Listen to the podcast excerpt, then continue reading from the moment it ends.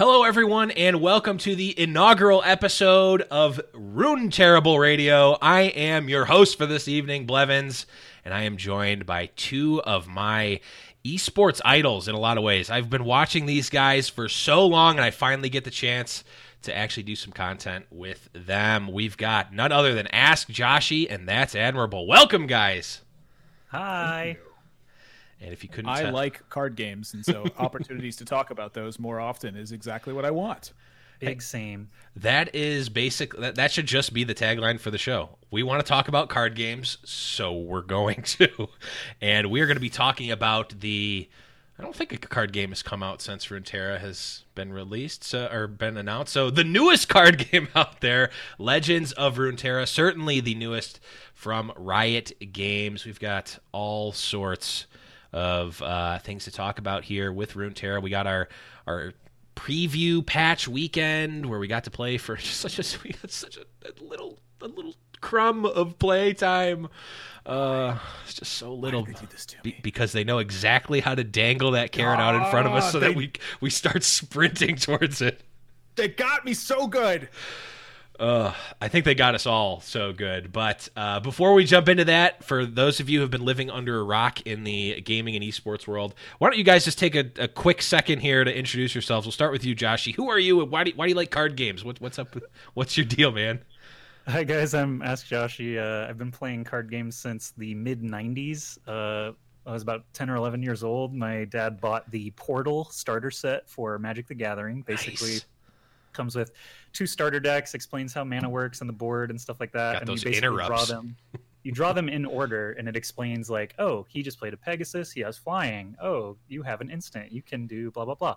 So learned very early and tried to get like the neighborhood kids involved. You know, at least with the starter deck, and Mm-hmm. some of them took to it, some of them didn't. One of them ended up playing Pokemon, so he was a pariah. Uh, uh, but uh, we played for I don't know, maybe a year, and then I dropped it again and didn't pick it up again until uh, I worked at IGN, IGN.com for IGN Pro League. A bunch of StarCraft nerds sitting around, uh, Miri and Sun Devil from back then. Um, reminiscing about Magic the Gathering, and then we had the realization, oh yeah, we're all adults now with expendable income, so we all just went and bought. Innistrad actually had just started, so we got it right at the perfect time. Yeah, fantastic set for us, and went to FNMs, played PTQs, et cetera, et cetera. So I, my uh, accolades in Magic the Gathering, I played in a few Grand Prix, but pre-releases are really the only thing I ever really won. I got a box of cards here or there. Um, I really like limited, so Mhm. games like uh, Auto Chess, Auto Battlers this year have been really interesting Oh, for yeah. me.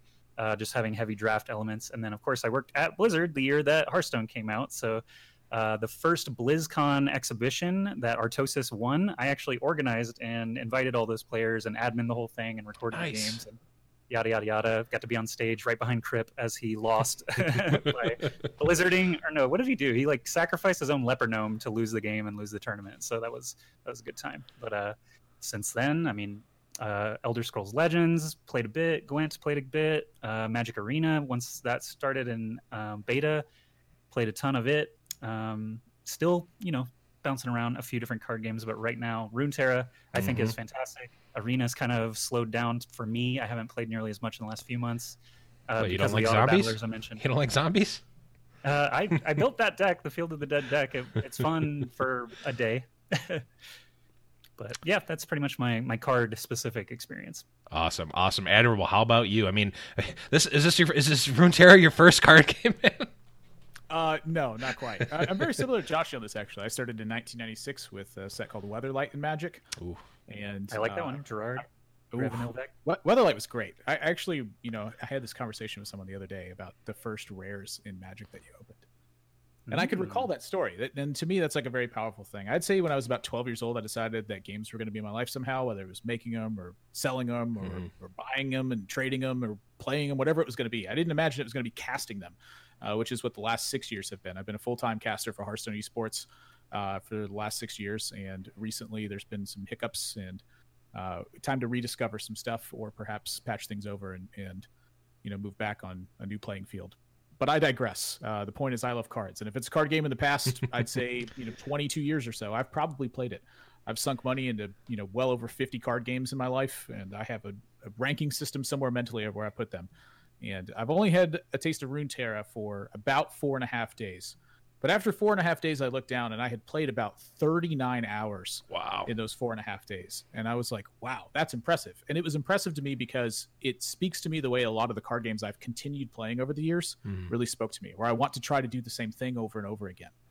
And that to me is personally is one of those big marks is when I want to do something over and over again instead of try everything else. There's something really interesting there. You know, I played poker full time for a while. You do the same thing over and over again. Mhm. I played Magic uh, for a long time and tried to be professional in that one, where my parents were the biggest hindrance because I was young and they just didn't understand where Mhm. you know things were moving. And I want to do the same thing over and over there as well. You know, with Hearthstone, I had that same feeling, and now with Legends of Runeterra, I'm getting that same feeling all over again. So I, I'm very excited to see where this game goes, and I have a lot of thoughts on it in terms of the gameplay and, and where it sits right now, backed by a company like Riot. Yeah, definitely very exciting though. I, I gotta say, Admirable, you didn't mention the most important card game, and that's MLB Showdown. Ooh, I love me some MLB Showdown. That's maybe maybe that's for another podcast. Uh, I'm sure there's I'm sure there's a solid three other people that would want to listen to an MLB Showdown podcast. Yeah, that's globally, by the way, not just here. Right. That, that that that might be also living or dead too. Uh, I don't know, but we'll Past and present, future. we'll uh, we'll have to delve deeper into into that. Uh, Showdown, Days of Future Past. we're living in the wrong timeline. Riot got too powerful. We need Major League Baseball to recapture the card game market.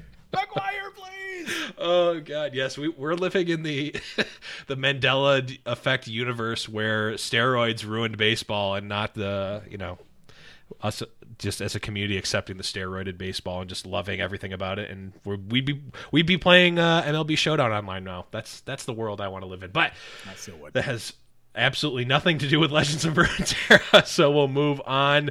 Uh, real quick about my past uh, with gaming, I have a similar story to you guys. Been playing uh, all sorts of card games for a long time. I actually started with MLB Showdown and Pokemon, so maybe I would have been the pariah uh, in your community, Joshy. But I uh, grew up in a somewhat conservative town, so my parents saw Magic cards and were like, "Oh, that's Dungeons and Dragons, which is the devil, so you can't play it."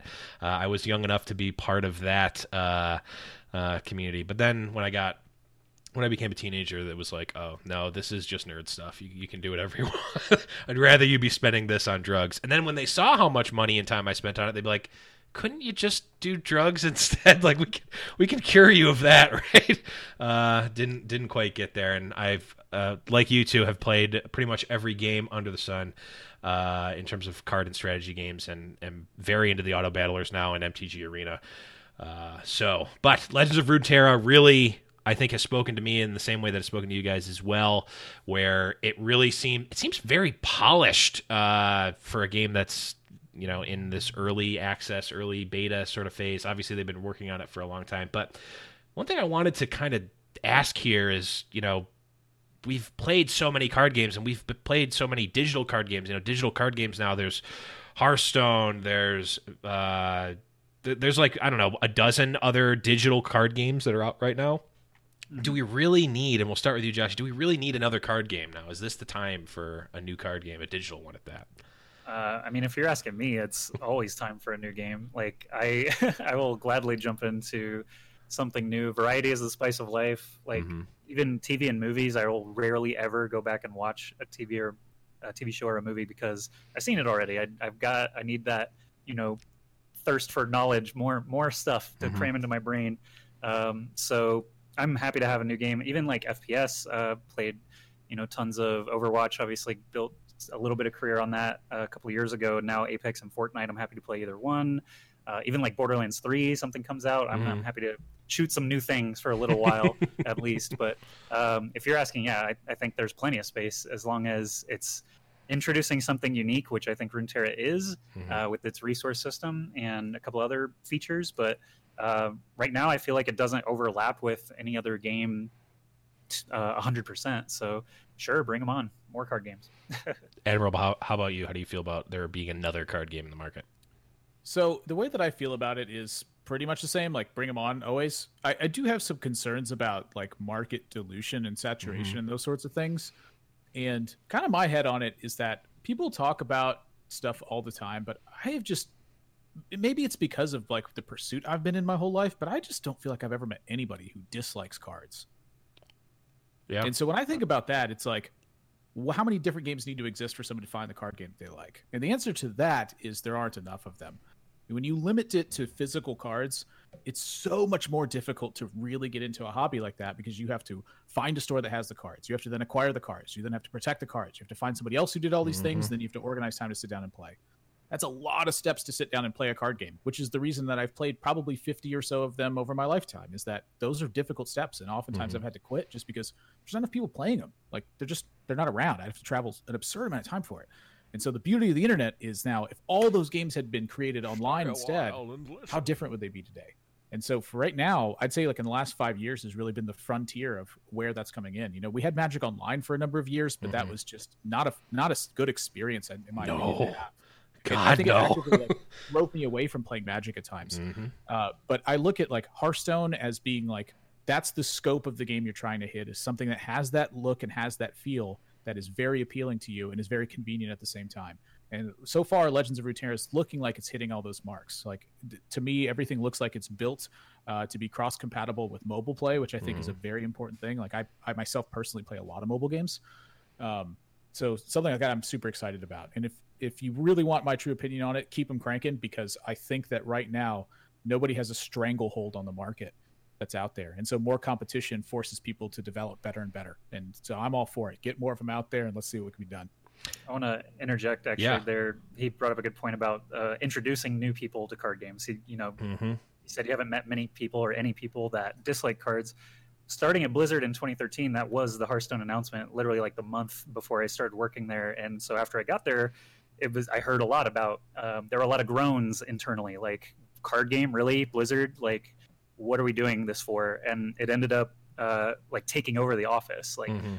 People that normally didn't play any games like StarCraft and Warcraft and WoW. WoW might be their only uh, you know game that they play, and suddenly now Hearthstone was their first foray into mul- like uh, competitive multiplayer, playing against people rather than just raiding or whatever, because they didn't have the dexterity for StarCraft or they didn't have the um, you know interest in Diablo grinding or something like that. So card games, literally just having something you can sit down and play in ten minutes is fantastic, and there's not too many genres of multiplayer games outside of maybe FPS, arena FPS, Mhm. uh, which again is like a high high dexterity sort of game that is a big barrier for a lot of people. Motion sickness even can be a barrier for a lot of people, and card games just check a lot of boxes for a lot of people. Yeah, no matter how smooth my brain actually is, I can still use that just as good as most other people. Uh, whereas I can't click the heads like the teenagers. It's not. It's not my thing. Can't do it. My dumb fingers too dumb. Yeah. Um, it- but yeah, I mean, it's, it's such. It's so crazy to hear that, Joshy. Actually, that before Hearthstone came out, people are like, "Oh, who wants to play a card Yeah. game, an online card game? Magic's got that covered." oh, yeah. well well, received. in Look, everybody, everybody really does. Like that's the thing. You, s- if you don't like cards, it's because you haven't found the game you. That's what I'm convinced of. I mean, Mhm. maybe there's somebody out there who doesn't, but you know, there's people outside who don't like filet mignon as well. You know, it's funny that True. Joshy mentions the dexterity thing. I have a short story here. I'll Yeah. Truncate it as much as I can. When I was young, I actually injured my hands. Uh, and I injured my hands doing dumb bike stunts that I shouldn't have been doing. I attempted Woo. something that I wasn't prepared for. but wa- was it a cool stunt? Um, no, because I fell on my hands. Oh. Um, and so when I fell on my hands, I didn't tell my parents about it because I knew they would have freaked out about it. Mhm. And so if for whatever reason they came ever, ever came across this, this would be the first time they've heard about it. I've still never told them this story.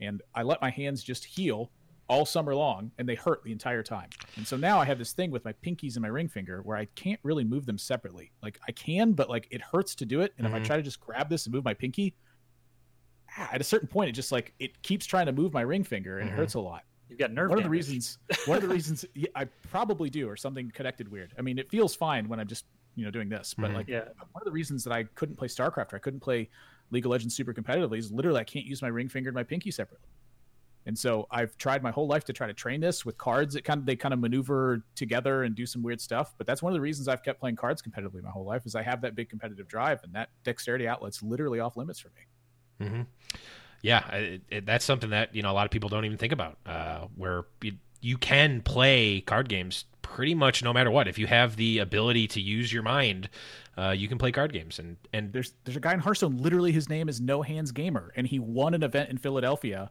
by having an eye tracker where he clicks the stuff on screen. Hell yeah! Literally That's doesn't awesome. use his hands because of nerve pain.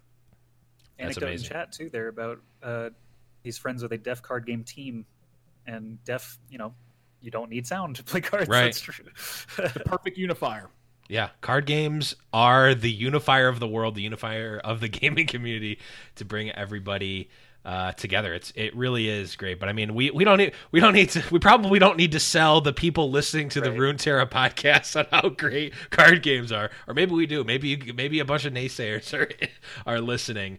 Um, but I'm wondering because there are so many games, uh, so many card games out there, and you know, Hearthstone came out and really, I think, Magic. Uh, moving back even further, Magic was sort of the gold standard, and in a lot of ways still is for card games. It was the first one. It was the first successful one, at least a trading card game. Hearthstone came out in 2013 or 14 Yep. for beta, depending on when, uh, and it really kind of shifted the paradigm. And like Hearthstone is what many of the games today base uh, their game on for online and digital card games. Well, how do you like? Does Runeterra have the space to iterate again? I mean, we see, we've seen so many different like Hearthstone clones, and not not even to take away from you know games like Shadowverse, because I'm sure they're fine games. I've played them, but like in a lot of ways, it's Hearthstone. But like also, there's this thing, and if you ask anyone, it's like, oh, it's not anything like Hearthstone. It's like, come on, dude, it's Hearthstone. The uh, and uh, the uh, Game's nothing like magic. right it's like so much uh, i'm just wondering like where does where does legends of runeterra fit in in that sort of conversation for you admirable Uh, one of the things I look at is just the systems on which you build uh, a, a card game. Its game engine. What are its rules and its foundation, and how does that change? And one of the best ways I think to look at this is just look at regular styles of card games that exist with a traditional 52 card deck. And there's two big ones that come to mind for me, which is number one is poker, which is uh, an evolution of your hand as you as you go along. Mhm. Another one is three card Monty, which is a guessing game where you're trying to find the edge amidst that guessing game. Um, when I look at those two things, most card games feel like they're built on the evolution of poker, where your hand changes as you move along, and it changes pretty drastically with draws. Um, Le- this Legends of Runeterra is very much fitting in that mold, but they're taking on secondary principles. I feel Mhm. like to try and change the game engine, which to me is the initiative of whose turn it actually is, Mhm. and that's where things get really crazy for me. Is that Legends of Runeterra? You don't have turns; you have rounds and each player is playing simultaneously within a round. You move back and forth with that, but one player has the attacker's initiative and one player has the defense liability. So, what turn you're attacking on is what's going to change how you how you approach this game. It's uh, it takes a lot of focus away. I feel from how your end up your draw ends up panning out, and a lot more focus to how did the game start to set up, and how can you take advantage of that as it moves back and forth. And so that's something that is really difficult to do is mess with the secondary mechanics of the games instead of the initial game engine to really mess with that. And I think they found a very clever way to do it in a way that feels very much like a League of Legends game would to me if it was made into cards, which is Mhm. very fast paced. It's moving back and forth. You constantly have actions on both sides, but there's still that careful consideration that you need with every card game to manage your resources properly and find the right timing for your edge. yeah i uh that that feels that feels very on the on the nose there it's it's yeah it, it does feel like because when you look at it when i first saw it i'm like oh this this does look like hearthstone. But then when i played it it's like oh no there's so much more than that. Josh joshy what are your thoughts on uh, on on runeterra and how it actually plays out as a, a differentiator? Uh, well, the I mean, obviously, Admirable made some good points, and the two biggest card game things that you can design and perfect are resource management and interaction. So, Magic obviously has the land system, but then it has instant sorceries, split second, you know, eight thousand keywords by now. But uh, there's a lot of interaction, and they're right? all So- on questing beast by the way um, but then Hearthstone changed it up again, right? They've got their resource system is linear, so you never feel Mhm. screwed by uh, sequencing, drawing four lands in a row or no lands in a row, for example. So your resource system has obviously changed quite a bit, and then your interaction has changed quite a bit because you are doing your entire sequence of spells on your turn. The only interaction really that exists are secrets, and that is again a calculatable risk for the Mhm. other player.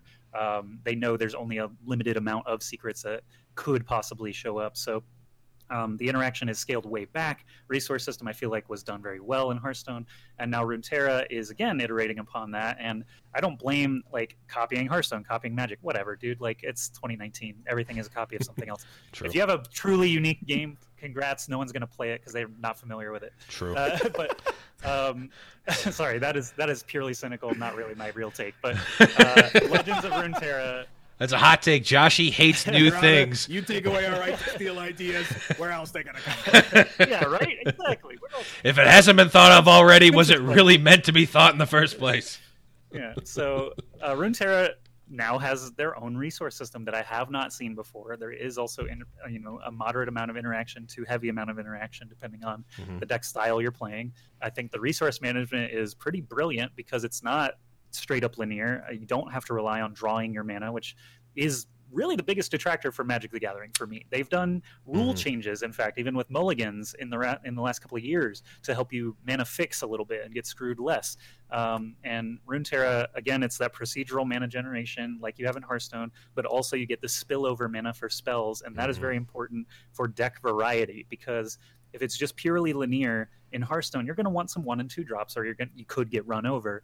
And in Runeterra, you can actually just start the curve at four, five, six if you want. If you're a spell-based deck, Freljord Ramp or Heimerdinger, something like that, because you have that spillover mana, you suddenly have plenty of mana on their you know uh, second attack round. Whereas you don't you don't need a chump blocker. You can actually have a much larger, more powerful spell to block or remove their two attackers, something Mhm. like that. So pacing wise, I really like the spillover mana and the procedural mana. Um, interaction wise, now we've got the burst and fast and slow uh, spell speeds that lets you kind of bounce back and forth between people. Burst combat tricks generally are what you're looking at, and uh, that's things like barriers and plus three attack and give elusive for one round, stuff like that. Mhm. Uh, the fast spells are the magic instant speed sort of interaction where someone has time to actually respond to everything. I like, I think they've done a good job. I think the only thing that feels maybe a little oppressive is burst speed barriers, but we can talk about that later more specifically. But Yeah. um, I like, yeah, I like the resource system and I like the interaction. I feel like there's a lot of room for our design in the future because of what they've chosen to do. Yeah. I, I want to add the last caveat. Of Mhm. I read something somewhere that said that they basically intended to make some pretty aggressive changes throughout its course, and that's really exciting to me too because Sure. I think that with internet and cards, stuff gets you know figured out a lot more quickly than it did back in the heyday when you know like they, they printed some cards you got your cards together you tried to figure out what to build you got the rest of the cards by trading or buying them or whatever it was and you went to a tournament and you saw who won. Like people now they figure this stuff out very quickly and they're Mhm. trying their hardest absolutely to win. So i think frequent changes is uh, a beneficial thing that they have uh, i think pretty much stated their intent to do so i'm excited about that as well Yeah, I mean that, that that brings up a whole other conversation that I didn't even put in the notes. Um, that has to do with their sort of monetization and how you actually get cards in the game. If you're looking at something like Magic the Gathering, if I mean, we just saw Field of the Dead got announced as banned a few days ago in in Magic the Gathering. There's not if if if Magic existed as only MTG Arena, could they change Field of the Dead so that it's nine lands? Could they make it so that it, it- they could do a, a number of things? Could they make one one zombies instead? Like they ha- would have the ability to do that, but they have physical cards printed on cardboard. You can't errata. You can technically errata them, but there's no elegant, good way to do that. You do what the card says on the card because printed on actual paper. They can't uh, go retcon that. Um, and and even in something like Hearthstone, where they have the ability to do that, we still see Hearthstone changes at a much slower pace than something like say TFT, where they're updating it every week because Hearthstone Hearthstone's uh, business model is driven on people buying packs, people crafting cards, spending, and when you are changing something that someone has and that they've physic- they've spent actual money purchasing, either feels very bad when that gets changed uh, or nerfed or something, or they have to they you know Hearthstone does a good job of compensating you for that, but like there's there's a cost to that. Some of the Legends of Runeterra they have the ability to balance the game for the sake of balancing the game, not and the, and they don't necessarily have to worry as much about the sort of repercussions of you know oh well I just spent you know I just spent a hundred dollars on you know I'm spending I'm spending a hundred dollars on Okos right now in Magic the Gathering and then they ban them next week Uh, man, that that's a that's a huge feels bad. And as someone who bought Jace the Mind Sculptors the actual week before they got banned, I can tell you just how bad that feels. And also, uh, bought and or traded for foil dig through times and treasure cruises the week before they got banned. That Should have known that one. Okay, you know what? I'm Should've a, known that one. I'm a degenerate card player at heart. I just hope for the best. Um, I really should have. cheating, you're not trying, right? Right. You gotta you gotta buy them. You got you got to you got to trade for them. You got to trade for them. Um, but part, I mean, the dig through time and treasure cruise thing, regardless of how uh, pie in the sky I was thinking, that happening really made me sort of ramp down my. It pretty much made me quit paper magic entirely because, like, well, I don't want to play this stock market for magic, and even in Hearthstone, it's like I just it- there's something that feels off about it, and Runeterra seems to kind of to fix that a little bit. Do you do you have any thoughts on that, Joshy? I immediately don't because they gave us all the wild cards, but I Right. can relate to your card purchases right before banning because I was just telling you guys before the show that I built the Golos deck the first day of Eldraine, Mm-hmm. and you know I burned 10, 10 rare and mythic wild cards to get it, my last one, so that I could have a competitive deck Right. in the new standard, and now that's Dunzo. So I'm like, all right, bye. Like I've got Right. another game um, because I don't want to shell out money for it. I, I was perfectly fine playing, you know, ten games a day or whatever, and getting the daily rewards and Mhm. the weekly rewards. But now I just don't. I don't have a deck, so it's going to take me too long. like I'll have to play tons of drafts and other, you know, Right. uh, standard events and stuff just to try and rebuild those wild cards. And not not about it right now. Maybe in the future, maybe a new standard. I don't know, but uh, currently that's a big turnoff for me. And Runeterra's progression system seems good. Like I was unlocking things, you know, getting chests, and the more you win, the more you unlock. So I'm, I'm fine with the experience system. Ten to one is a bit ridiculous. I think 250 XP for a win, 25 for a loss.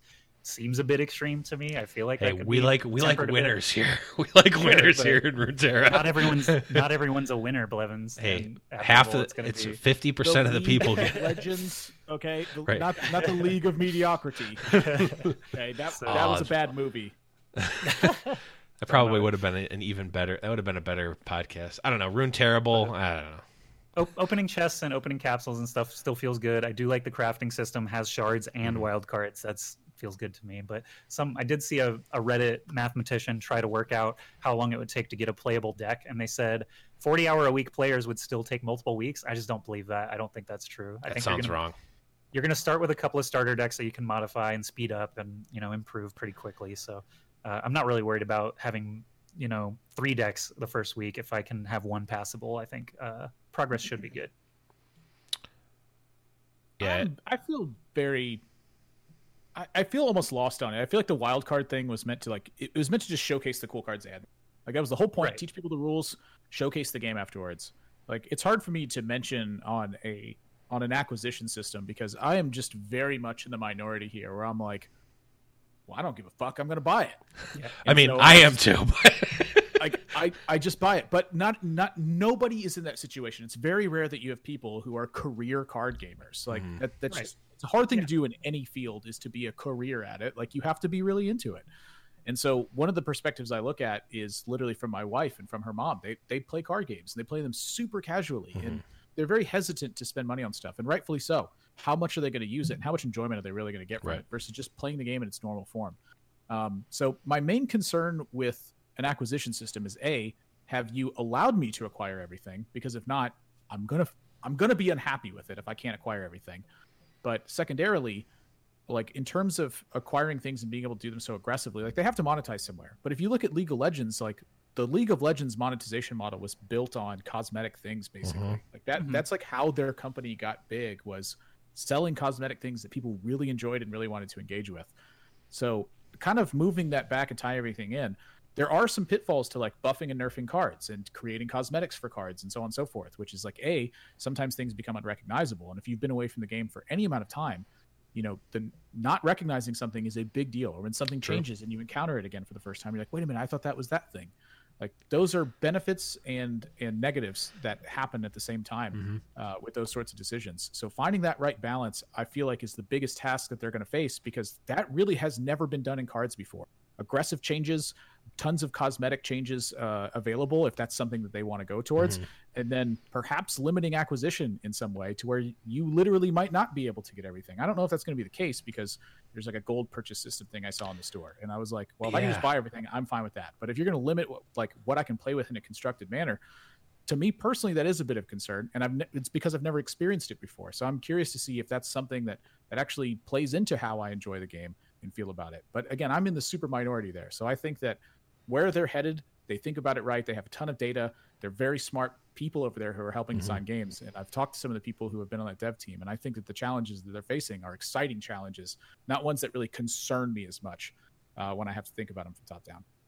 Yeah, I'm in the same or at least a similar category where like, yeah, you know what? I like Magic Arena. I really want to invest some time in it. I've spent an amount that is probably more than most people. I've spent a few hundred dollars on it. I, I'm not I'm not ashamed of that. Like I love Magic. I would play Magic Arena almost exclusively. Like You'd spend more on paper. So I would be spending way. I've spent. I've Definitely have. I've lo- I've had more stolen uh, in paper than I've spent in, in MTG Arena. Yeah, another reason why I'm not going to go into it. Uh, Yep. But it it's just like, and if Admiral, if what if what you're saying is is true, and and if what they showed in the preview patch is kind of what plays out, it's like, well, I have this nice crisp hundred dollar bill. I just want to be able to play. I want to build five meta decks and play the ones I want, right? But if it's like, oh well, you can only have you know 25 wild cards a week with the with the gold it's like um so does the game just come out in 5 weeks and we can buy all the cards Like, that seems that seems like it would be uh it just seems weird that they would like scuff the meta or scuff like it just seems really weird because like eh, the free to play argument that people always make is like, oh well, you can play for free. Like I'm not paying a single cent into this. I'm gonna I'm gonna grind 160 hours to get my deck. It's like, well, yeah, dude, but Nothing I have a with that. job. There's nothing wrong with that, but I have a job. I money can't do it. Yeah. Like I, I would rather just spend the money because yeah, time literally equates into money. I don't have the I don't have the time to grind through all these things, especially when I'm probably going to be getting way more 25 experiences than 250. Uh, so uh, that's uh, I guess another uh, that's another discussion to have uh, for sure. But back to the, the the game itself because Mhm. I think this this next uh, this next one here is probably at least to me the most exciting thing about uh, Runeterra, and that's the champions. We saw I don't I don't, I don't know the number. Do you guys know how many? Uh, what the number 20, of champions is? It twenty 24, champions? I think. 24, 24 yeah, champions? Faction. Yeah. Yeah. 24 champions that you can essentially are building your deck around in a lot of ways. And what was really cool to me was not just that, because, you know, we have heroes in Hearthstone. Uh, you know, we have other things that are similar to it um, in other games. But what was really cool to me was like, I saw a Teemo aggro deck. I saw a Teemo like OTK combo deck. I saw a Teemo. Actually, I don't know if I saw this. I might have just built it because it was bad. Um, like a Teemo control deck where like the Teemo mushrooms are the only win condition and everything else is like Yeah, just Teemo control clones. cards. Yeah. Uh, it really seemed like it wasn't even just like the five or I guess six houses, like the six colors of magic in a way, but it was also like the six the six um, factions, and then also there was a bunch of combinations of heroes that you can do, and even those heroes can be used in different ways. So it, it, it maybe I mean obviously we had a very short amount of time to play this uh, preview patch, and I'm sure that the pros out there would break the meta, and it would be it would probably go down to something that's similar to other card games. So there's maybe a handful of decks that are competitive, but watching the preview patch and playing it, it seemed like there was just a ton of viable decks, and and not even just that, a ton of different, like very distinctly different archetypes, like control, like a heavy control deck, almost like a freeze major, like a, a Drago control. The combo decks with Fiora and, and Teemo kind of hyper aggro decks. Like, what did what was your guys' experience with that, uh, Joshy, with with the different like archetypes of decks and the champions? Uh, well, the first day, obviously, we didn't know, you know, really anything about what was good and what was bad. So it was just trial, trial by dying, uh, learn by dying. um, so whatever killed me, I was interested in, and I would look, you know, investigate and see. Oh, She Who Wanders. That seems pretty bonkers. I'll build a She Who Wanders deck immediately. Um, Teemo, like Teemo and Lucian and Heimer, I want to say people didn't really understand like how to utilize them well, so they Mhm. never saw them. I thought Heimer and Ez was just like a garbage deck at the beginning because I didn't really get how the turrets worked or like uh, you know fleeting mystic shots, how valuable they actually were in spell shells. So it takes a lot of like experimentation and stuff like that. Something that obviously is going to happen every new card game is red deck wins, sly, whatever you want to call it, Mm-hmm. aggro burn, and that is you know something that I still enjoyed playing in Magic even now, like years and years into the game. So Mhm. um, that was obviously the first thing I tried to do was how do I kill someone immediately before she who wanders Is, is it destroys my entire board. five one hastes for two mana? Because I think there's Sometimes, multiples yeah. of those. Oh, and that is okay. So that is that is a big point right now. Just clear the air on that one. Twenty health is not a lot of health right now in the game. I almost feel like no, it's not. I feel like twenty could go to twenty five, and it would still... No, I like that. no. Well, okay. I think Well, that's a real conversation decks- to have. My aggro decks win on the second combat a lot, and I think Mhm. there's not a lot of counterplay to some of them. So currently, that's where I'm standing. Admirable, you want to bounce it back at me? That's fine. Let's hear it. yeah, play some cheaper cards, idiots. yes. But then, I'm, but try- then I'm is to everyone win. is everyone only playing cheaper cards? What are control It's a decks going to balance, phase right? out completely? But when when does It's that? How when many does it? cheap cards do you need? How many tricks do you need? What tools line up well against other things? See, to me, this is I'm very much every single time I think about these new card game engines and I want to I want to like break them down. You, I have to go back to Mark Rosewater and Timmy Johnny Spike. Like Mhm. that is a timeless article that will forever exist in card The game dynamics. archetypes. Yep. Yes. Are you are you this it's honestly it's just card game archetypes. Are you the kind of player Right. who only wants to win? Are you the kind of player who wants to just play their big stuff because you enjoy playing big stuff? Or are you the kind of player who wants to find mechanisms within the game that work in interesting ways and utilize those? There are mixes of those personalities. I'm not going to get into that. But Timmy and Johnny and Spike are very real things. And I encountered Mhm. very few spikes when I was playing uh, in during those five days that this beta was open or the alpha was open, whatever you want to call it. Mhm. Um, I very much am on the Spike side of things. Like I'd say that there's combinations of all three of them within me, uh, but Spike is what's taking up most of that color pie. And my Yep. goal was to win as many games as I could. And I played against so many is people just they just didn't do anything. Like I would kill them on turn four True. or whatever. They just I'm like play a card. Like you, you have to have a card to play. And like sometimes people's first card was a Just board play sweep. forehead. Yeah. Yeah, so right. they would try to board sweep, and then you would have counterplay to that. And I'm like, that's just, that's not going to be good enough. Like that's the driving mechanism of those games and how those foundations are built. There's Mhm. a lot of big exciting stuff that you want to try out, but you have to figure out how to get to that big exciting point. If you just start at the peak of the mountain, climbing Everest isn't that big of a deal. So that's why they have that whole trail that you have to go through the whole way there, and it's so dangerous. And people pay thousands and thousands of dollars to have you know guides along the ways, is because they want to reach the peak. You know, it's they're kind of paying to win, but if, Mhm. if you really want to break it down on from a card acquisition standpoint, that's like that's going to be true for everything. If you want to be good at tennis, you need a trainer, and you need Investment. rackets, and you need Mhm. shoes, and you need nutrition, and you need training, and that requires time, et cetera, et cetera. Everything you do is going to require a lot of time and effort. And so when I look at these card games like this, 20 health is a very is a very low mark, but that to me is part of the driving force of the game is how much aggression can you apply versus how much aggression can you stave off at the same time. And then can you build that within the system of attack initiative to be beneficial on you no matter which side that you're on. And that to me is a whole nother discussion that I'm willing to have that worries me about the game engine. But I digress. The point to me is that the more aggressive it is, the better, because that drives people into using more predictable resources. And those mm-hmm. are the kind of tools you can counter, is when you know what other people are doing. So I, I'm happy with the 20 health and I'm happy with the aggression. Keep it coming. Yeah, I, I actually had like my opinion flip flopped multiple times while playing in the preview patch. I thought, okay, my initial thought was, yeah, 20 health. If I'm just looking at it without even having played a match, I'm looking at it, okay, 20 health uh, is magic health, right? And this game feels, if I'm looking at a spectrum of Hearthstone and Magic, it feels and looks a, like closer to the Hearthstone side. So I'm like, okay, that seems low. Then I saw the freeze, uh, uh, not freeze mage, but the freeze Jaina uh, Ezreal deck, and I'm like, oh, I played that, and I'm Ashe. like, oh, Ashe, what did I, what did I say, Jaina?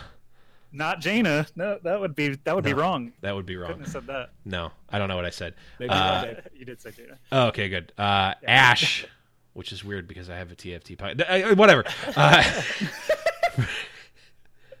Ashe. not freeze. Come on.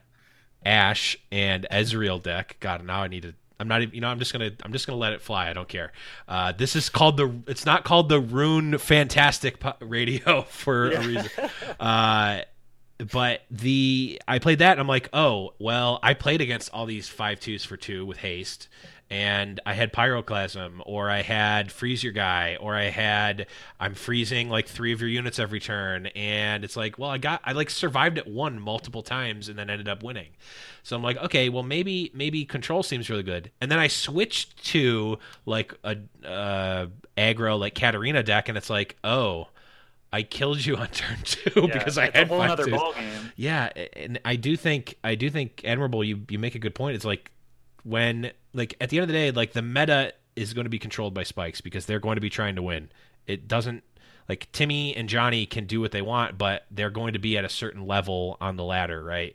Their spikes are going to ascend to that higher level because they're going to if if all the Timmys and Johnnies are playing these huge combo decks, it's like, well, I'm just going to play a five two that can't block or a five two haste, a three two a three two haste for one, um, and your big nine drop is irrelevant because it's in your hand the whole game. It's like they're creating those combos. checks. Yeah. Damage plus damage plus Yeah. damage equals lethal. One of the best combos is counting to 20. It has been for many, many years, and it will continue to be. So, but the important part is that there's ways to combat stuff like that. Yes. and that's what I experienced so far. Um, I Mm-hmm. do think that they want to favor aggression. Um, you know, kind of talking way outside of it, I feel like the game time was really good for me. It was very short, but Mm-hmm. it felt impactful. And again, it's because of you're going back and forth. You're both playing two turns in two turns. You're both playing it. That's the, really the big Right. key Yep. to me. Um, so I feel like that the timing of the game is set up perfectly and right on pace where they want it to be. Where it's like sometimes the game will extend and you'll be looking at ten or fifteen minutes. Uh, sometimes the game's not going to go that long and you're looking closer to like three to seven Yeah, minutes. I would say. I was gonna say three to five minutes. I uploaded a game today with the Teemo aggro. I call it Shroom Kaboom, but basically it was like, all right, well, that squeezed out a lot of damage in two turns. Yeah, I, I think the game time is spot on. It's exactly what I want it to be. The one problem I have with Champions is that I wasn't just assigning it the way I did in League of Legends. I wanted an AD, a support, a mid lane, Oh. a jungle, and a top laner. Is that That's what really? I wanted. That's it's exactly what I because like honestly like let's make a comparison to Artifact real quick, which was an attempt at bringing Dota to a card I've played game realm. Yeah, a lot of people did. Two hundred Um, hours. I guess I guess is where I'll put it at. Um, one of the biggest problems I had with Artifact for me personally is that it didn't feel like a Dota card game. It felt like a card game skinned as Dota. And I, about two weeks after I said that, that's literally what I found out happened was that the game was purchased as its IP and then it was skinned as Dota. The developers specifically looked for a way to sell it to a company that had the right skin for the game model they had created. And so what ended up happening is that my heroes didn't feel like heroes, and my lanes didn't feel like lanes, and my towers didn't feel like towers. Everything felt like a very just objective. In my head, I was like, well, why am I doing it? Like, well, I guess I love card games, so that's kind of why I'm doing it. But then Mhm. when I really sat down, you know, like I played a ton of Dota when I was younger. I would say when I was about 19 to 24 years old, I played poker and Dota pretty much exclusively in life. Like those were my waking hours. Like Mhm. I exercised a little bit, but pretty much outside of that, I played poker and I played Dota. So it didn't it didn't feel like the, the game to me. The one thing about the League of Legends thing is that it is branded a little bit differently. The characters are still recognizable, and League has undergone so many changes over the years that I still recognize it as League of Legends. And this game did kind of hit that mark with me, and I think the pacing was the important part. But damn it, I wanted to have a jungler as my hidden card. Like that's a perfect way to build an EDH format. That okay, Ooh. I hear that. That Yeah, would be cool. fun. And and hey, we, I mean, we're getting draft in the next uh the next Right. preview patch, so maybe like there could be a possibility. Like right now, just in the card game market, there is no, with the exception of Magic Online, which I'm not counting because anything that was made in 1997 doesn't count as a digital card game to me. Um, Shandalar. that that is mo. No, I'm not I'm not going down that rabbit that. hole. That'll be for another. That'll be for another. still play Shadowrun. Shit, shitting on Magic Online will be for another another episode of this of this show. Uh, I'm sure it will be a recurring series because I. Uh, but there is no and uh, there is no way for the EDH and commanders they're now called uh, players to like scratch that itch. Like yes, there's brawl brawl which is scuffed commander one day a week or whatever they announced in MTGA with just the new card. That that's not like you're missing the entire point of what EDH players want to do if you if you think that that is going to be enough. EDH players will pl- like they play nothing but that. They love it more than the regular game and they're trying to make the coolest possible deck and do the coolest possible thing, or they're just trying to win. That like they're, they're they're still that too in EDH, but Pioneer. yeah, Pioneer Brawl. let's let's Runeterra this. yeah, again. Yeah, let, I was yeah. gonna say- I, I, I'm bringing I'm, I'm bringing it back here. I'm bringing it back. I'm, I'm, I will- I will say draft is exciting. Like I'm. Yes. Very, I told you But- I like limited a lot, so that's gonna be. I'm bringing it back here to Runeterra because Runeterra they haven't announced anything for it, but there is the possibility that you they could scratch that itch of EDH players who right now don't have a card game to play digitally that gives you that sort of like more of a sandbox, the more like grandiose, the, the, the like the more like hey, let's play a six person card game and do crazy things every turn. And instead of it like being a one-on-one format where we're just trying to win and that's it. There is no other there, there's no game that i know of that's a card game that would scratch that itch for those players. So maybe we could see something like that. The other thing i would say merrier. What's that I said more modes the merrier. Same with the question earlier. But do we need another card game? Sure. right Yeah. D- keep Give them all. keep them coming Yeah. the I, I do get a bit concerned with modes. I'm, I'm not a big limited player myself. Like I enjoy it at the start because it's a good acquisition model. Mhm. Um, it's a great way to learn the cards. Mhm. But after I'd say about like a week or two of limited stuff, I get very bored of it. Um, talking about something like Commander though, I really do love stuff like that. But I have found that like the more EDH or Commander, whatever you want to call it, that I play, like the less actual Magic that I play. right, Right. And so I think That- Yes, and so I think that there is some regard to the number of modes that you have, and I think Right. you do need to find the right balance because fracturing your own player base is not a very good idea. And so finding the the way to kind of marry all those things together, I really think is an important measure that they have to get right. Like that's the number one thing a game has Mhm. to get right. Like I, like there's a there's a game called Eternal which a lot of people just describe as Magic Light. I, Eternal has a very different set of mechanisms that are I, I'd say it's a fairly accurate description, but not a like a dutiful one. Again, I digress. Uh, my biggest problem that I had with Eternal was that they introduced so many different things in the menu. Like I got to a point where I'd open the menu and I'm like, there's like 27 different buttons I can click yeah on a phone. Like, do I want to play Seal Deck? Do I want to play League Seal Deck? Do I want to play Draft? Do I want to play Draft against AI? Do I want to play against Draft against People? Do I want to play Constructed? Do I want to play Ranked? Do I want to play Casual? Do I want to play uh, Ranked Casual Constructed League or whatever? And it just it got to the point where I was Magic's like, got that too. Yeah. No. Yes, Yeah. and it's like there's so many things going on. Like for for MTGA, one of my concerns is that they have a best of one ladder and a best of three ladder that account for the same ranking system. So Yep. like when you introduce Brawl, that's another piece of the real estate you have to use up. And if you want to introduce a cube drafting format, it's another piece of the real estate you got to use up. Digital real estate matters in your client. So to find the right balance So- of that is super important. So I'm curious to see how Riot's going to tackle it. Hearthstone, I think, has mostly nailed it. I think there's some still things things missing, Mo- Is it, mainly social integration. tournament Sure. mode that we've been asking for for five years or I- that's- Why that's did I even oth- say that's, Hearthstone? That's a whole other.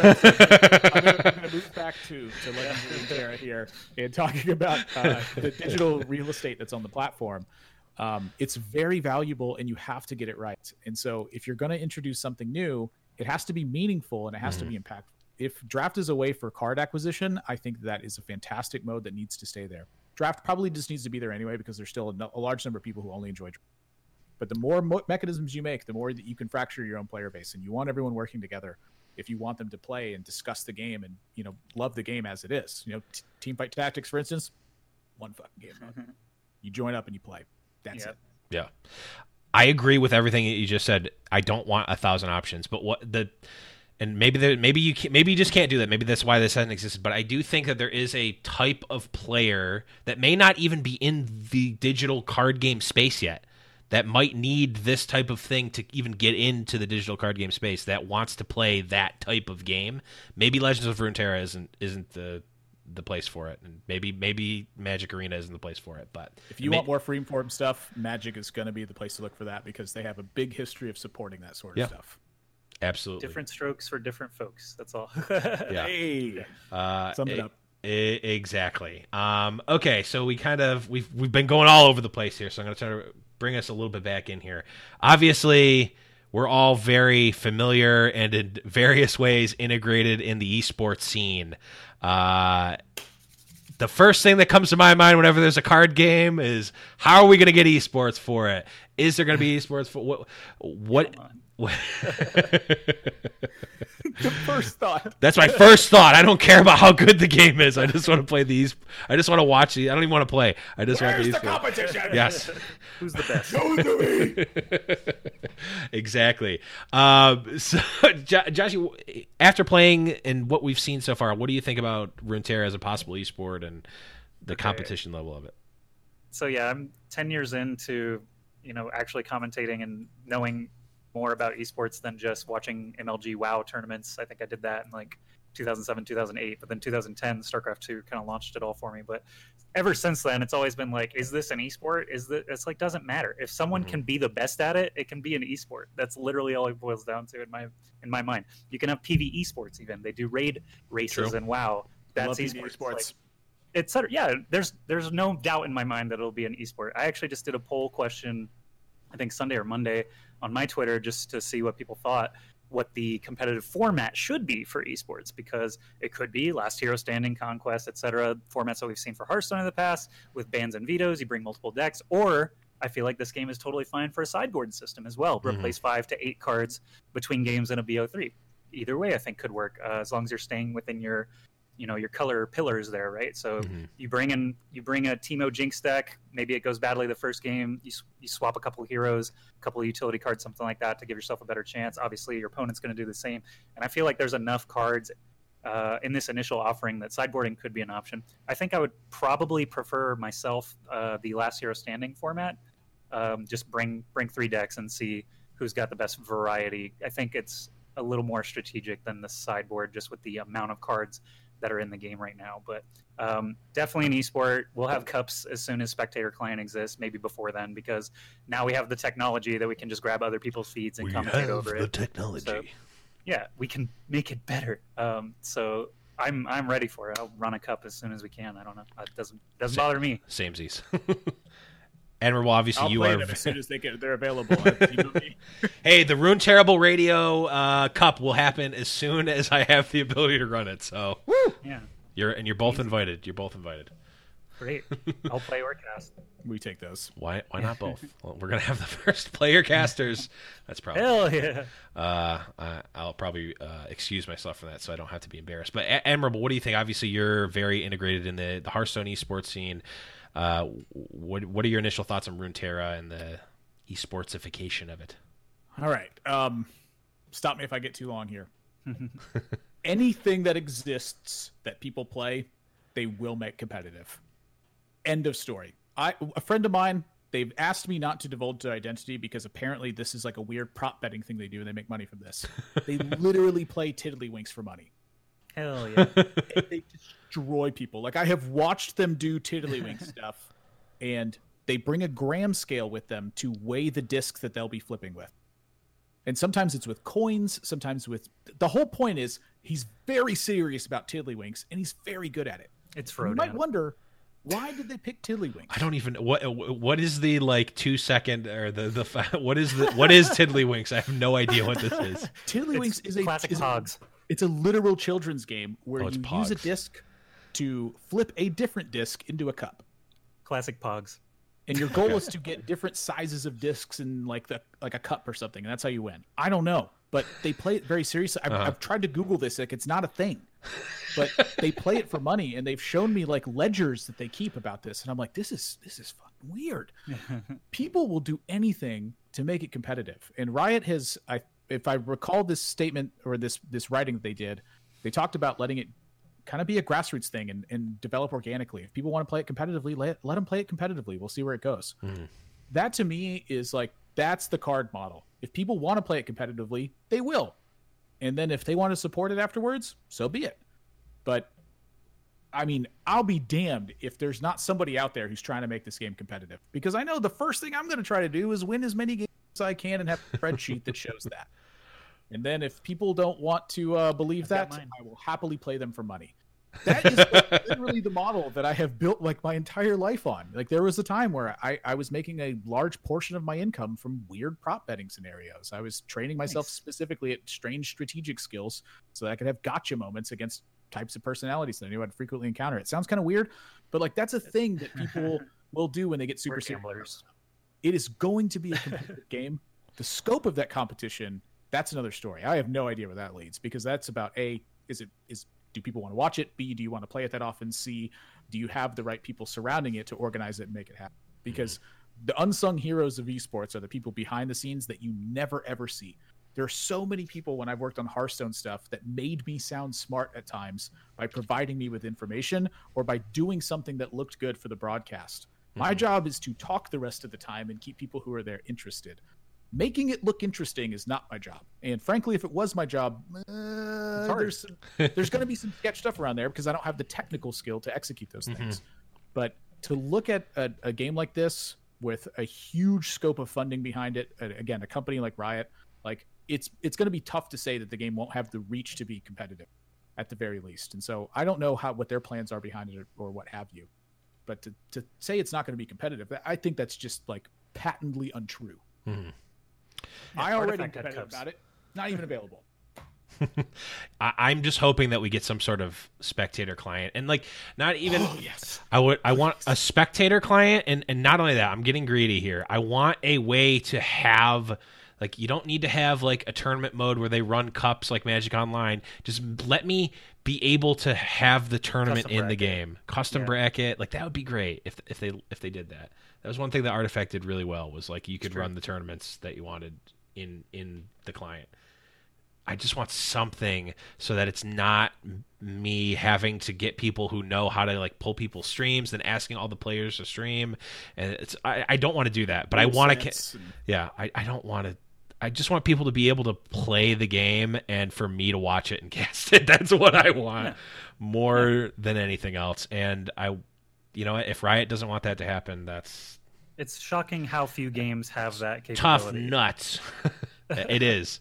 It I mean, is. it's tough though, right? I mean, like how many of the developers initially anticipated that their game was going to be competitive? Me and you both said it just a second ago. If someone can be the best at it, they're gonna do it. They're gonna play sports. We need it's true, Every but- game. Put it in every game. But when you're developing a game like that, is Yeah. that your thought? Like you're doing so many different steps.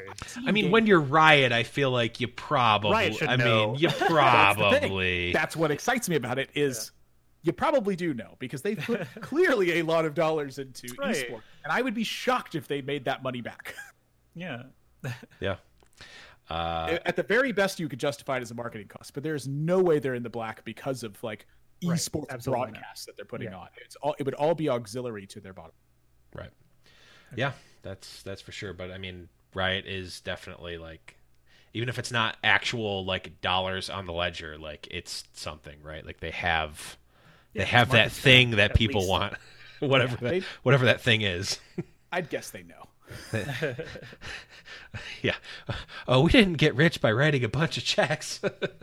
uh, buy him out, boys. Uh, five po- five points to anyone who gets that reference. I Uh, love Simpsons references. I yeah. will never be tired of them. Oh God, I I love The Simpsons so much. Actually, this is a Simpsons podcast. No, okay, not Oh. doing it. Uh, maybe again, man. So we've got uh, complain about Magic Online podcast, an MLB Showdown podcast, and a Simpsons podcast, all lined up from this first episode of this oh, Legend of Runeterra podcast. Podcast you can pop. Absolutely dead game. Absolutely dead game. Not even a thought to be producing it by anyone ever again. and only here on Rune Terrible Radio. Only on Terrible Radio will you hear such obscure references. I want it to exist so bad. same, same. Um, okay, so let's shift focus here into some of our favorite decks and archetypes that we played because I think this is where this is where the fun happens. I already talked about uh, some Teemo decks that uh, got played. Joshy, I know you put out uh, some videos of some cool decks. Uh, let's start with you, Joshy. What's what what what was your favorite deck to play in the preview patch? Uh, just to harp on what you just said, uh, youtube.com slash ask Joshy. I actually recorded a bunch of deck techs on Sunday after they unlocked all the cards for everybody. I thought, oh, great, this is my chance to assemble a bunch of decks, but I only had like six hours to do it. So I, I used some creator codes or, you know, deck codes from Mhm. Twitter and Reddit and all that just to put them together quickly and give them a shot. So um, the Teemo deck that I uploaded today is actually Reynad's creation. He tweeted that uh, he actually went 22 and zero with a Teemo Nexus Burn deck, and I thought that's probably good. That's probably a good deck. So I slapped that one Mhm. together and had some four minute wins. Uh, it's a bit ridiculous. And then um, my own brews actually, I started with the starter decks. There are three starter decks, a bunch of wild cards they gave us on the first day. So I modified the Elise and Darius deck uh, to be just Elise and spiders because all the spider synergies affect only other spiders generally. Uh, so I just figured out what are the spells I need uh, to make spiders as efficient as possible. I played roughly 80 games uh, across the first two days with that one as I unlocked cards and got more stuff and figured out what was beating me, what was crushing me. Freljord turns out crushes spiders. They have too many board wipes to deal with. Avalanche, She Who Wanders, Anivia is like the bane of spiders because so many of them have one toughness or health.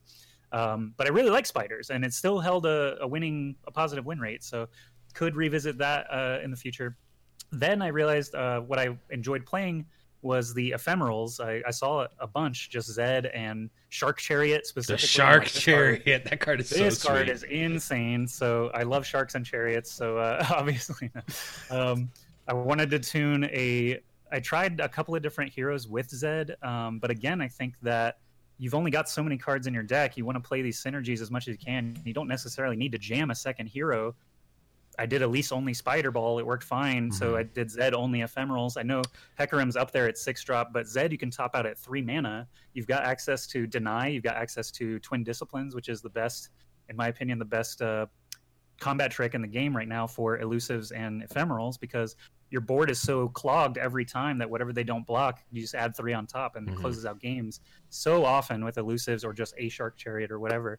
So um, the Zed ephemerals deck is one that I was really happy with that I just brewed and tuned myself over another like 40 or 50 games. Very happy with where that ended. And then I started doing the uh, uh, the cards were opened, so I just grabbed like a Fiora Mm. Shen deck and et cetera, et cetera. I still I played a couple of Frostbite and Freljord ramp decks, and I think my brain is not ready for those yet. I think the, the high speed kill the Nexus works totally fine. I was a Gruul player in Magic, so it totally Yep. it just it makes sense to me, right? So I did tend to favor aggro decks, but I've got a couple of other deck techs, uh, the Fiora deck and one or two others coming up this week. But That- uh, those are my favorite. Zed and uh, Elise Spider Ball were actually really fun. That's how I tend to f- to work in uh, at the onset of card games or limited formats. Uh, me me no go high school, me go face.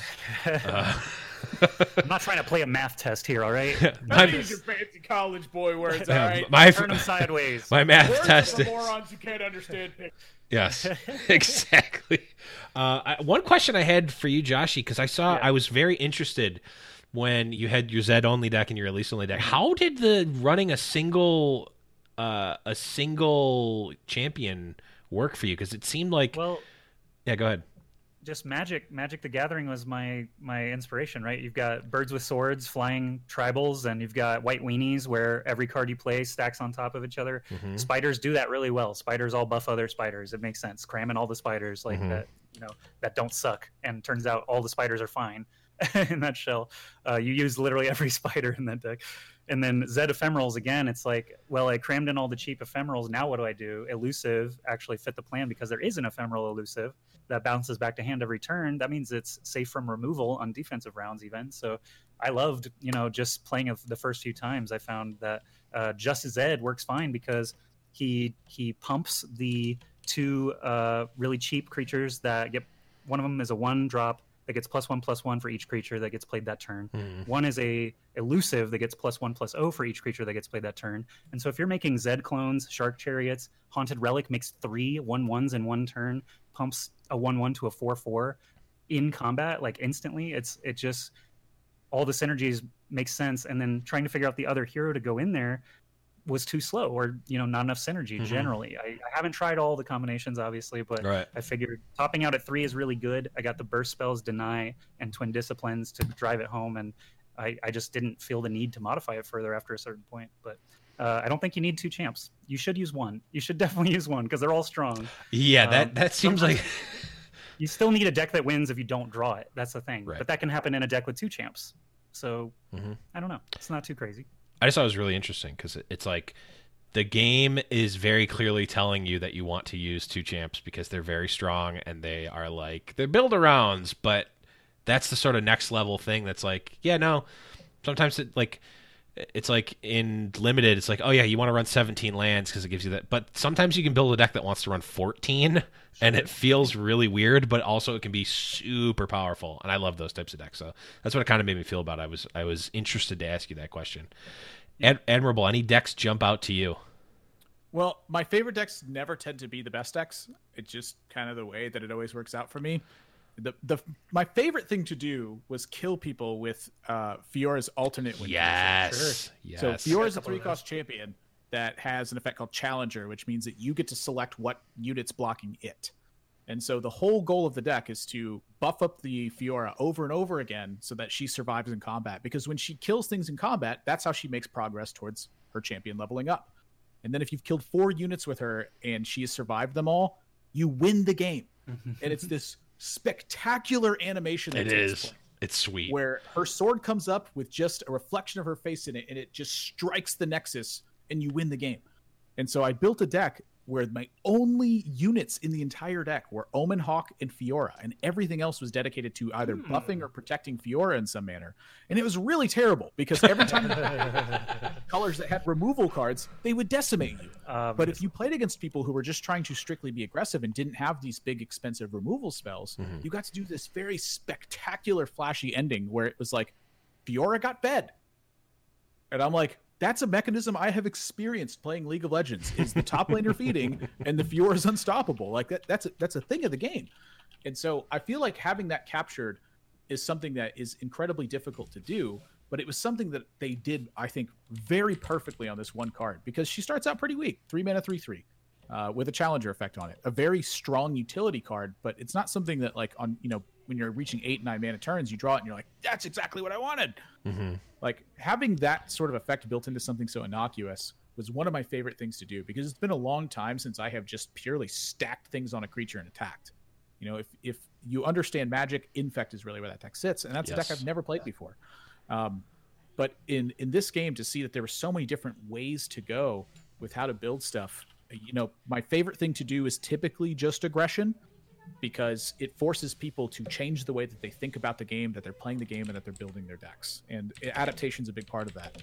But having an adaptation from a top-down perspective is something I really have rarely done. And being able to do that with Fiora, where it's like I'm going to lose to the decks of removal and I'm going to smash the decks mm-hmm. that don't. Ooh, that was a very satisfying feeling in my first five games, and not the five afterwards. uh, bro dice to doomblade it's not good yeah, what are you doing? Doomblade Actually- guy is smart. that is a huge that is a huge weakness of the Zed Ephemerals deck too. If you if you have to play him on three to attack on three, that gives them one opportunity to use a removal and kill your Zed, and then you're just like, oh, I'm gonna play another game. Like, uh, but if and i'll take my the end 25 their- experience Yeah, if you play them on the end of their turn three and you can attack immediately on four, then you're golden usually. Mm-hmm. So it's uh, it's a toughie. Yeah, I thought actually both of those decks really kind of spoke to me, and and not even like the deck specifically. Um, Fiora being like a combo card in a lot of ways because like it's an alternate win Yeah. condition, and like you can build it like you did Admiral, just pump up the Fiora and just and just go for it. I saw the Fiora Shen deck that was like all I'm going to do is protect the Fiora at all costs with the um what's it? It's not called Divine Shield. It's called something else. Barrier. Barrier. Okay. Yeah. Uh, definitely not like Divine Shield at all. It It is. goes away at the end of a Uh, turn. true. That is that is true. I definitely uh, bamboozled myself multiple times because I'm like, Same. oh, especially with the guy that like gives uh, something Right, right. divine or turn. gives you something barrier in your hand. I'm like, oh, Ah, yeah. well, it's got to stay there if it's him. Oh, nope, eh, and it's gone. um, but like having the Fiora type decks as a combo deck, having like the Teemo like make ephemeral copies of Teemo or that that guy that was like a recruiter that's like pull three pull two or three like two cost units from your deck and put them into play where you could like put three Teemos in play immediately.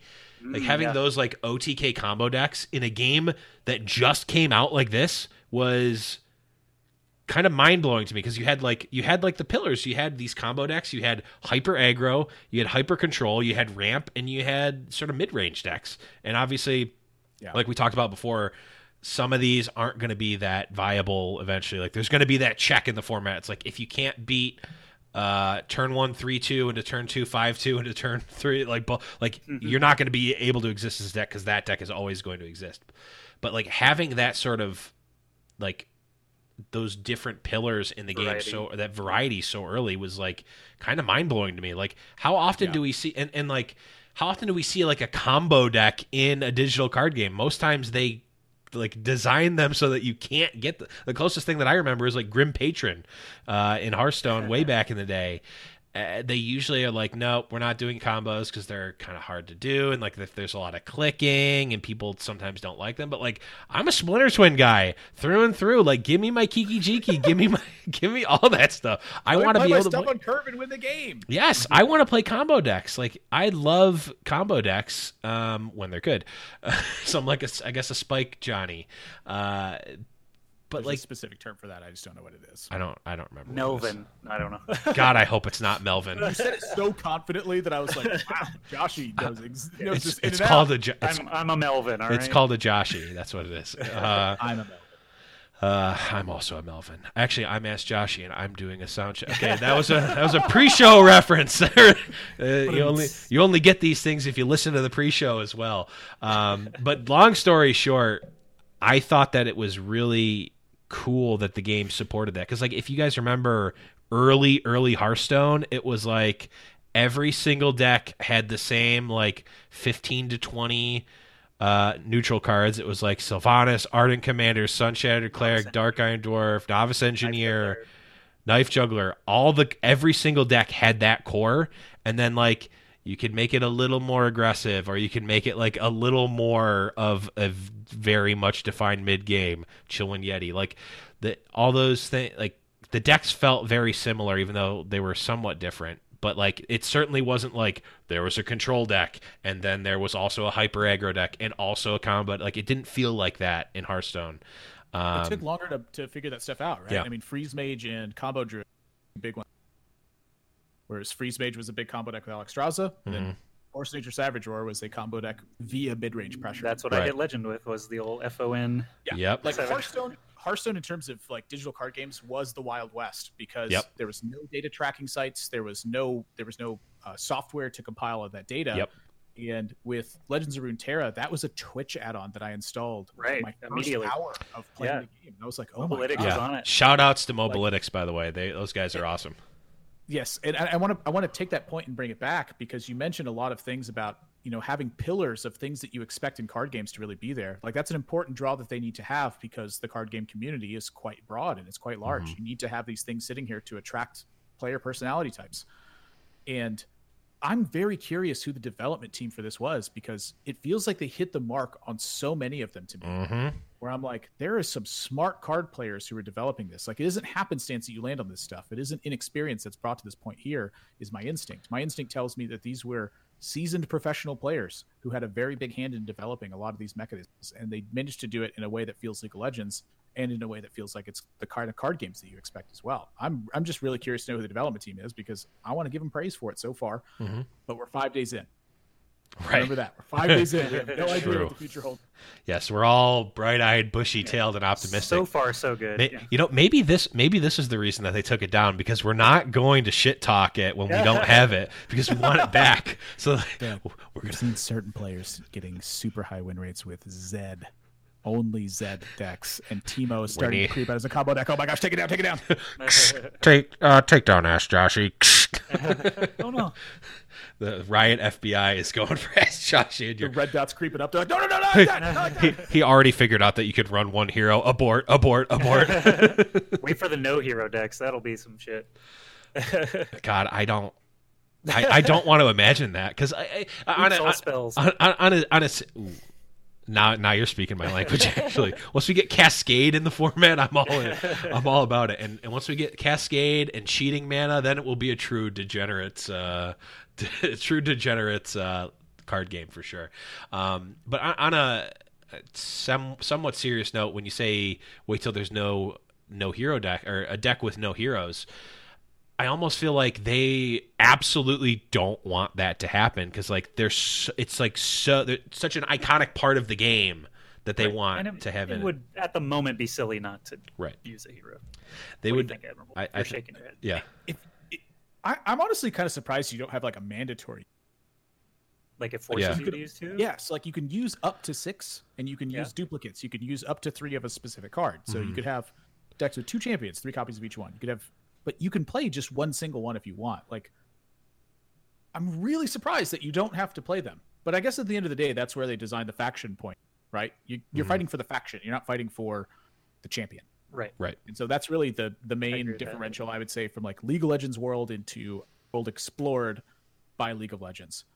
Um like they're exploring the faction types now. And that's I I don't know anything about League of Legends lore. Nope. Like I, I Me couldn't either. tell you what something belonged to except for that I've seen it in Legends That of Runeterra. color deck. Yeah.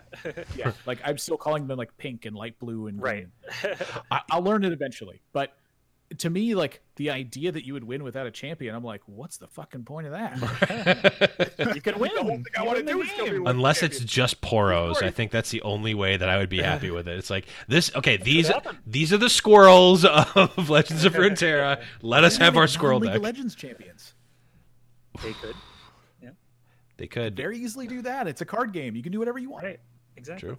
Look look at what Hearthstone did. Hearthstone broke away from part of the title which said Heroes of Warcraft. They just dropped that. Yeah. Oh, Kentucky Fried. Chicken became KFC. It's a crazy world. It- I don't even know who the Colonel is anymore. There's like six of them. now. There's ten of them. Yeah. Yeah. Yeah. Rudy. Rudy It's was like the a last one I Amigos saw. movie. I can't wait for the esports uh, for the esports Colonel to come on and talk about Legends of Runeterra. It's gonna be DJ Wheat. that the big white beard. that would be pretty great. No, he said he's cosplaying the KFC the the uh, game that they released. There's a, a KFC dating sim. Oh yes. He's gonna cosplay it. Absolutely, he said it already. What? Yeah, I'm- check it out. There's a Uh, KFC. Wait, dating are you? sim. Wait, I'm yeah. go explore that. Yeah. Yeah, I was gonna say, are you are you surprised that he's cosplaying it, or have you not heard of the KFC dating sim? both. Okay, so here's the fifth podcast that's spawning off of the Rune Terrible Radio. It's the KFC dating sim podcast. Uh, that's lower on the list than MLB Showdown in my mind, though. I just gotta, gotta put that one Yeah, out there. One. I mean,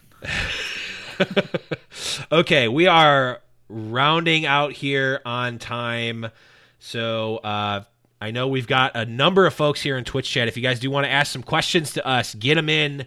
Um, I did get one earlier from my Discord here. We talked about it a little bit. Maybe we can give it a little more color here. Uh, Yunhao asks, "What comp- what what will competitive play look like? Do you think it's going to be best of three sideboard like MTG or multiple decks in Hearthstone? I know Joshy, you had uh, some opinions on that uh, that you talked about earlier, but is there any you know particular reason that you think it should be one or the other? Um, I liked last hero standing in Hearthstone because I thought there's a lot of strategy in what decks do you bring first of all to face a large field of players. Mhm. You're going to be bringing your most comfortable three decks, and I think that's a large strategic decision rather than just bringing one, which gives you the highest win rate, right? Like, let's Mhm. say you have a 60% win rate and two 50% win rates that you have to choose from. Um, that's going to be a tougher decision than just bringing your 60% every time Mhm. and building a sideboard for it. So I like the strategic pre-planning that goes into multiple deck formats. Uh, sideboarding we're more familiar with just from Magic the Gathering, and I think the deck size is a little bit prohibitive for sideboard system. Obviously, you've got 60 cards in Magic, and it's 40, right? And uh, Runeterra, it's slipping my mind right now. 30 or 40? it's forty. 40. Mhm. Yeah. So the sideboard obviously would have to be a much smaller, five to eight, 15 or something like that. Mhm. We also don't have land resource cards that you have to worry about. So it could be doable. I just I don't know that that would be my favorite anyway, just because people are gonna. I think we're gonna get a lot of mirror matches in that instance Mm. compared to the uh, bring several pick and ban sort of deal. Uh, whether it's Conquest, Last Hero Standing, or some other multi-deck format, I think I would prefer a multi-deck format. Admiral, how about you? I have so many thoughts. I'm going to approach it from my everybody has every card standpoint. Here's Okay. what I would love to see. In tournament play, that's probably the Yeah. where you have to Pros go. from. are yeah. well, I mean, Expected you have to to have tournaments for people who don't have everything too. You have to True. people no, you don't. just experience organized play. Like the key, I think, for me is that it's organized play, not tournaments. However, Fair. I'm I'm gonna go back to my League of Legends point where I want it to feel like League of Legends, and I'm gonna experience an idea here. one of my favorite things in Hearthstone was the ace match from Fight Night. And this is like ancient video in Hearthstone world at this point, where when we showed up, the way that it panned out was opponents banned a class, and then we banned a class, and then you went back and forth and you picked. You each ended up with three classes. You omit one of the classes. So all nine classes got used in some way over the course of this. And then from there, you built three decks based on your classes, but you knew which classes you had and you knew which classes your opponents had. Oh, What if there's a champion pick and ban phase, and then you literally build your decks based on what champions you drafted versus your opponent? So if I draft Thresh, you can't take that. If you ban Thresh, I can't pick it. oh, So the you're game sharing. speed, I a- think, okay. allows something like this to exist because the game speed is is quite quick. I would say in comparison to, to the traditional card Mm-hmm. games I've played. So how much time can you give people to build impromptu decks based on which champions have been drafted or banned? And to me, that's something that sounds very exciting in my head, but is logistically a giant nightmare. So Wow, that you know, would to, be to Keep crazy. things a bit more sim- to keep things Yeah. a bit more simpler, um, I think you start something with best of three, you test it, and you figure it out from there. What did the players want, and what did it feel like that they really wanted? Like, was your matchup so bad that you feel like you needed a sideboard card? Was your matchup so bad that you felt like you needed an alternate deck? Is that better for if the deck wins and it stays, or if the deck loses uh, and it stays there? Like the developing card game formats is inherently very difficult, Mhm. and so I just that's an idea that came out of my head when I was thinking about what Joshy was saying there. I'm okay with any of them because at the end of the day, anything that you do, the competitive players are going to figure out the way to get the edge. Mhm. And that's been true for even some of the most abysmal of formats that I True. have ever experienced in my entire life. The good players will find the ways to get an edge, and there just always is one at the start. Yep. So I'm just excited to see whatever they can come out with. I think for me personally, it doesn't feel like a sideboard game. I don't feel like it feels like a best of three game necessarily, even. Hmm.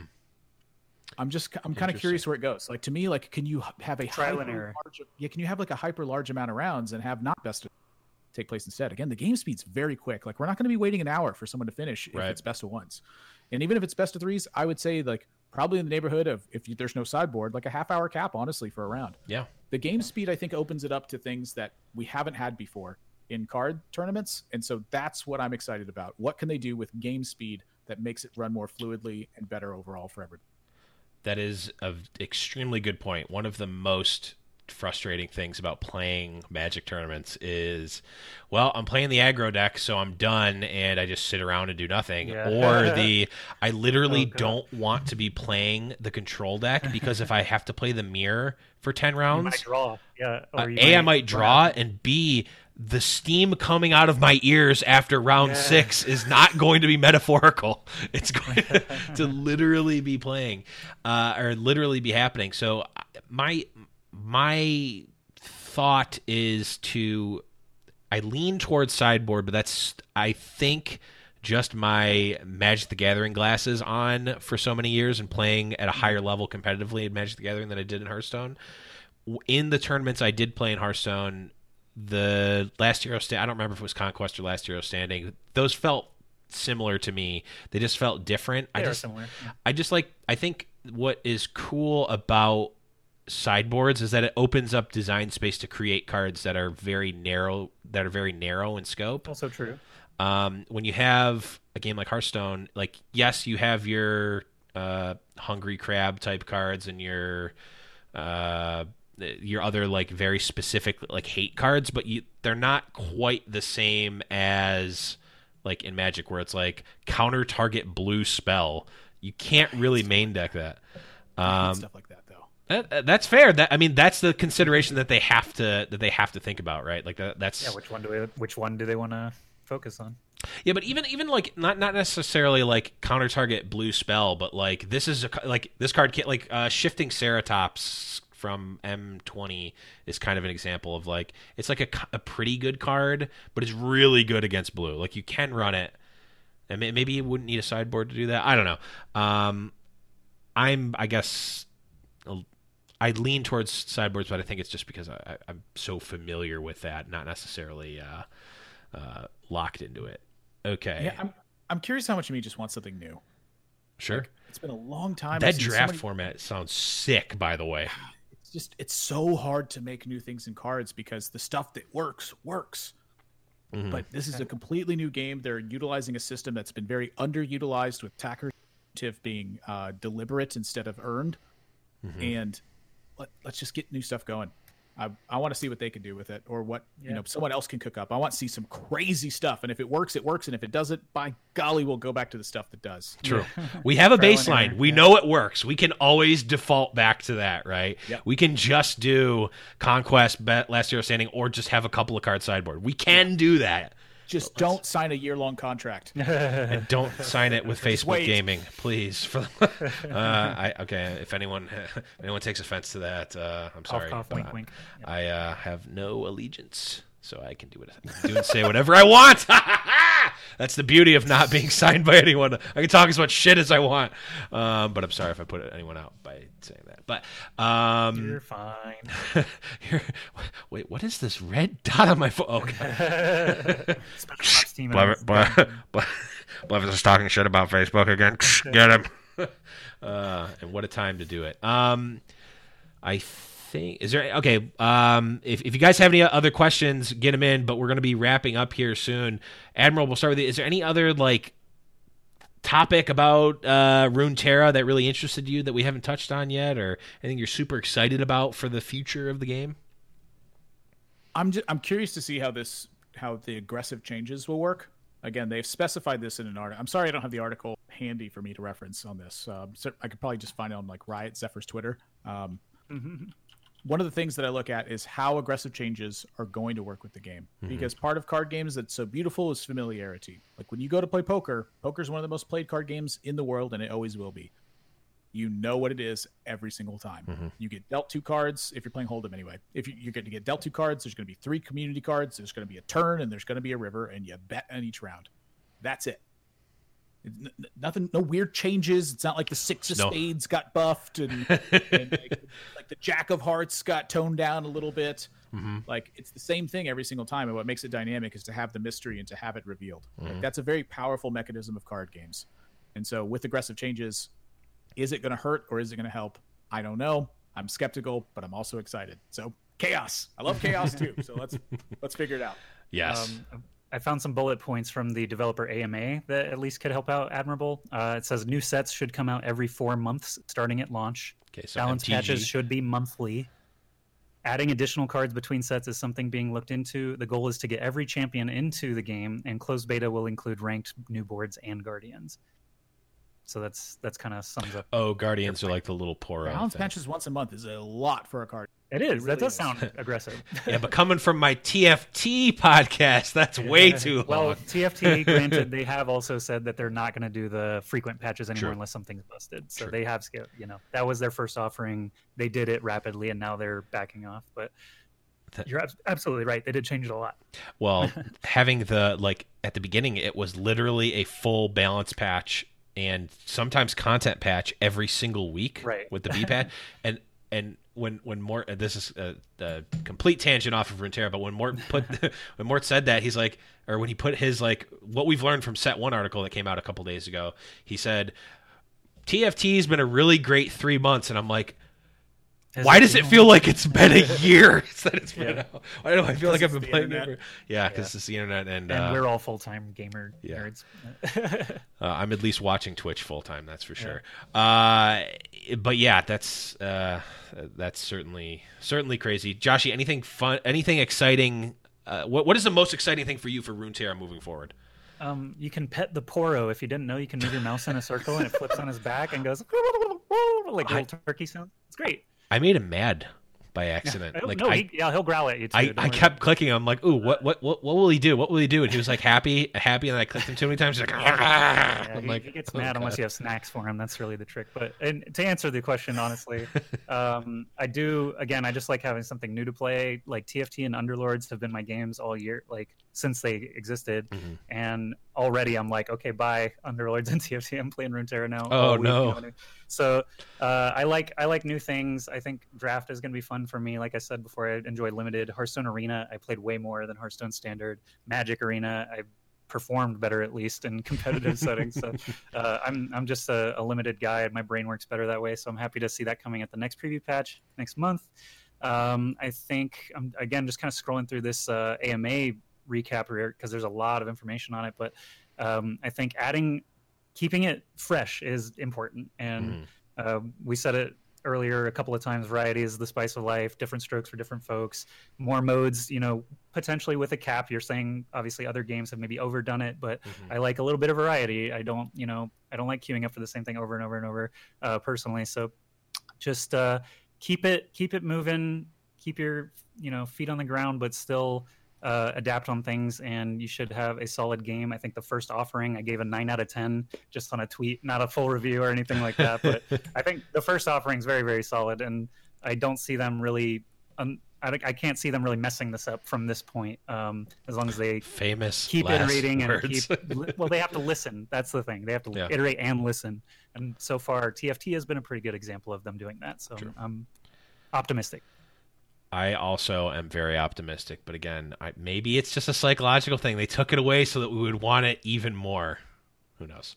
Um, but that is going to be the end of our time on this very first episode of Rune Terrible Radio. Thank you guys so much for coming on. This was an absolute blast for me. Uh, having you guys on talking about some Runeterra. Uh, but before we go, why don't you guys tell everyone where you can be found on the internet? Joshy, we'll start with you.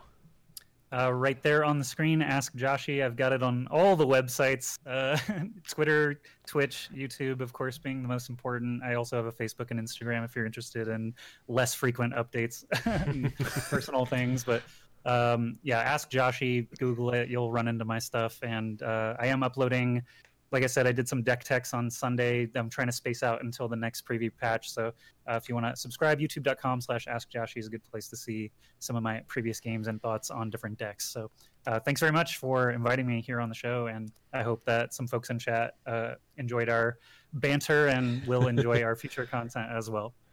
Yes, including our uh, our MLB Showdown MLB. podcast. Yeah, Admirable. Where can people to learn the find you? Where can people find you? Uh, at that's admirable on anything that I'm on. If it's not that's admirable, it's because it's Instagram, which I don't really care about. That's for whatever people want to find. I focus mainly on competitive stuff um, and opinions, very much so. I like to have lots of opinions on things that I present very often as fact instead of opinion. Um, That's the Twitter, internet. Twitter and Twitch are where I'm at right now. Uh, trying to cast cards full time. Uh, being in the entertainment industry is something that I didn't really anticipate, but it's something I do love to do.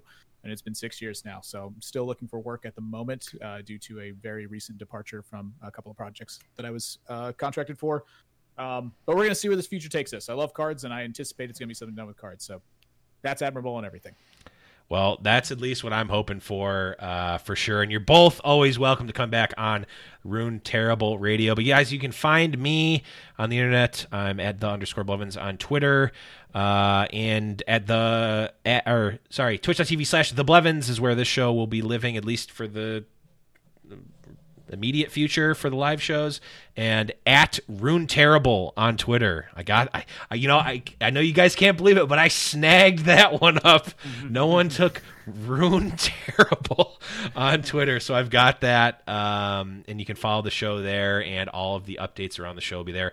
I don't once i get everything set up all of the links and stuff on itunes youtube all that good stuff will be at uh, Rune Terrible on Twitter, so you can find it all there. Uh, if you do like TFT, I do a TFT show called Little Legends Podcast. That's at LIL Legends Pod on Twitter. All that good stuff is there. But enough about that. Thank you again to Joshy and Admirable for coming on the show. I am the Blevins, and we will catch you guys later. And we'll be talking more about Legends of Rune Terrible here on Rune Terrible Radio. Bye. See ya.